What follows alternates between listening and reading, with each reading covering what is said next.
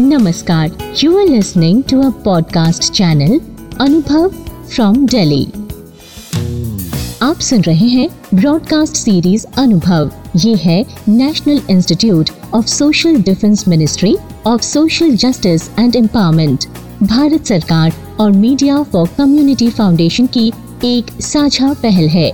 डॉक्टरों, अस्पतालों और वृद्धाश्रम और एक्टिविटी सेंटर और कानूनी सलाह भावनात्मक सलाह और बुज़ुर्गों को दुर्व्यवहार से बचाने और बेघर, बेचारे बुज़ुर्गों की सहायता के लिए सीधे हस्तक्षेप के बारे में किसी भी जानकारी हासिल करने के लिए आप सीनियर सिटीजन के लिए नेशनल टोल फ्री नंबर एक चार पाँच छः सात पर संपर्क कर सकते हैं और एक पाँच एक छः पर भी संपर्क कर सकते हैं।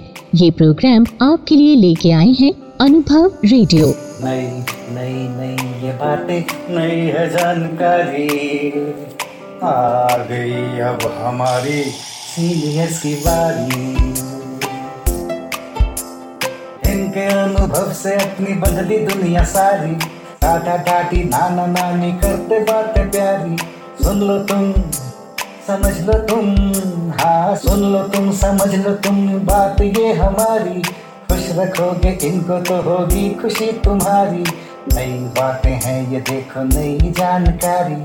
आ गई अब हमारी सीनियर की पारी किससे कहानियाँ सेहत और विज्ञान की बातें। रेडियो कार्यक्रम अनुभव। सीनियर्स की बात सीनियर्स के साथ।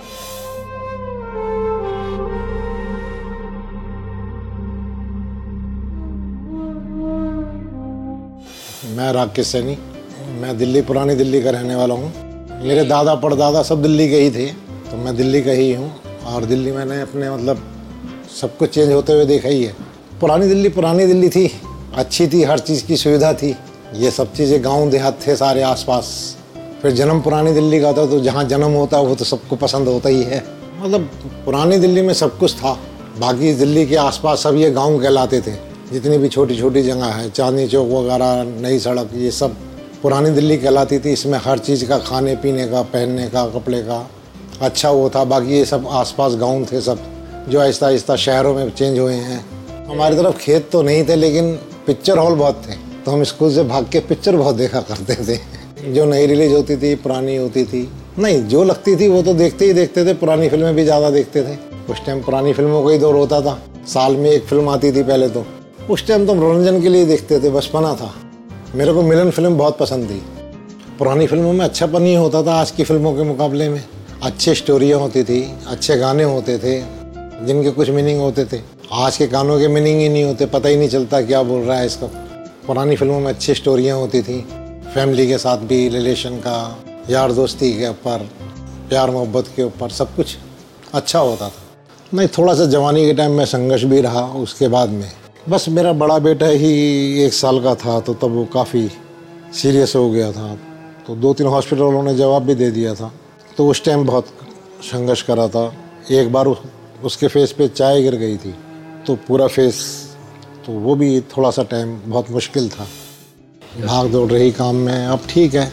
इस उम्र में तो ये काफ़ी है। जो परवरिश हम दे सके उनको, वो हमने अपनी तरफ़ से दी थी। उसका रिज़ल्ट आज हमारे लिए इतना तो है कि वो हमारे साथ खड़े हैं इस उम्र में भी। आप टीवी पे देखिए क्या क्या चीज़ें नीचे दिखाते हैं, पेपर में दिखाते हैं माँ बाप के साथ बच्चे क्या करते हैं भाई भाई आपस में झगड़ा मतलब प्यार मोहब्बत तो है ही नहीं अब, पैसे की दौड़ है। इस उम्र में बच्चों से ज़्यादा पैसा नहीं है। अगर बच्चे अच्छे हैं आपको तो पैसे की कोई ज़रूरत नहीं है। और आपके पास बहुत पैसा है और आपके पैसे बच्चे बे नालायक हैं तो वो सब ज़ीरो है। मतलब हमारी उम्र में तो बच्चे ही चाहिए।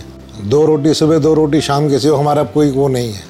पहले तो फैमिली, आप कंबाइंड में रहते थे, चाचा, ताऊ, भाई, बहन मतलब जितने भी ज़्यादातर सगे होते थे, बड़े घर होते थे, अब लोग अलग अलग रहना पसंद करते हैं। उसी हिसाब से अपना, उनके अंदर जो चेंज है, वो माँ बाप के लिए भाई बहनों के लिए ज़िम्मेदारी नहीं बनती है अब तो वो प्यार, मोहब्बत ही नहीं रहा टाइम नहीं रहा लोगों के पास में।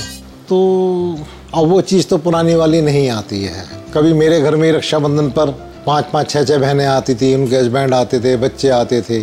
आज सबके पास टाइम अलग अलग है, कोई दस मिनट के लिए आता है, कोई आधे घंटे के लिए आता है। तो टाइम की भी वो हो गई है थोड़ा सा फासले भी हो गए लोगों में। पहले सब लोग इकट्ठे होते थे, किसी भी शादी ब्याह के अंदर पहले आप लोग बाग आठ आठ, दस दस दिन पहले शादी पे आ जाते थे। शादी के पाँच दिन बाद तक जाया करते थे दुख सुख में साथ रहते थे। अब तो वो टाइम ही नहीं है। ना कोई खाने को देखता था, ना कोई किसी चीज़ को। अब तो पैसे की वैल्यू है। सही तरीका तो कर्म ही सब कुछ है, जिन्हें हम भगवान कहते हैं माँ बाप कहते हैं, या जो भी ये सृष्टि वगैरह है, ये सब कर्म है एक। उसके ही रूपों को हमने भगवानों का नाम दे रखा है।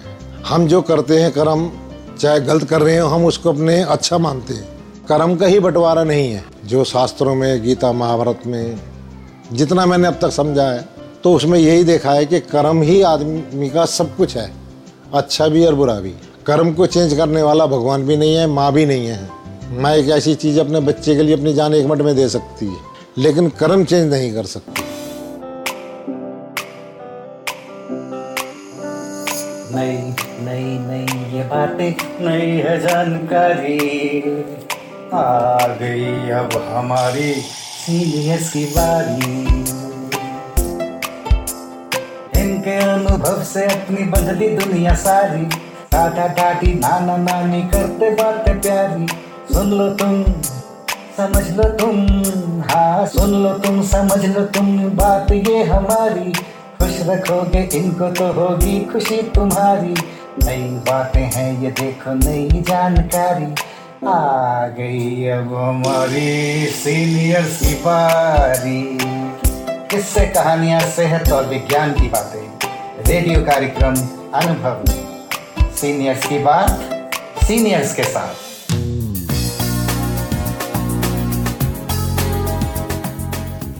आप सुन रहे हैं ब्रॉडकास्ट सीरीज़ अनुभव। ये है national institute of social defence ministry of social justice and empowerment Bharat सरकार और मीडिया फॉर कम्युनिटी फाउंडेशन की एक साझा पहल है।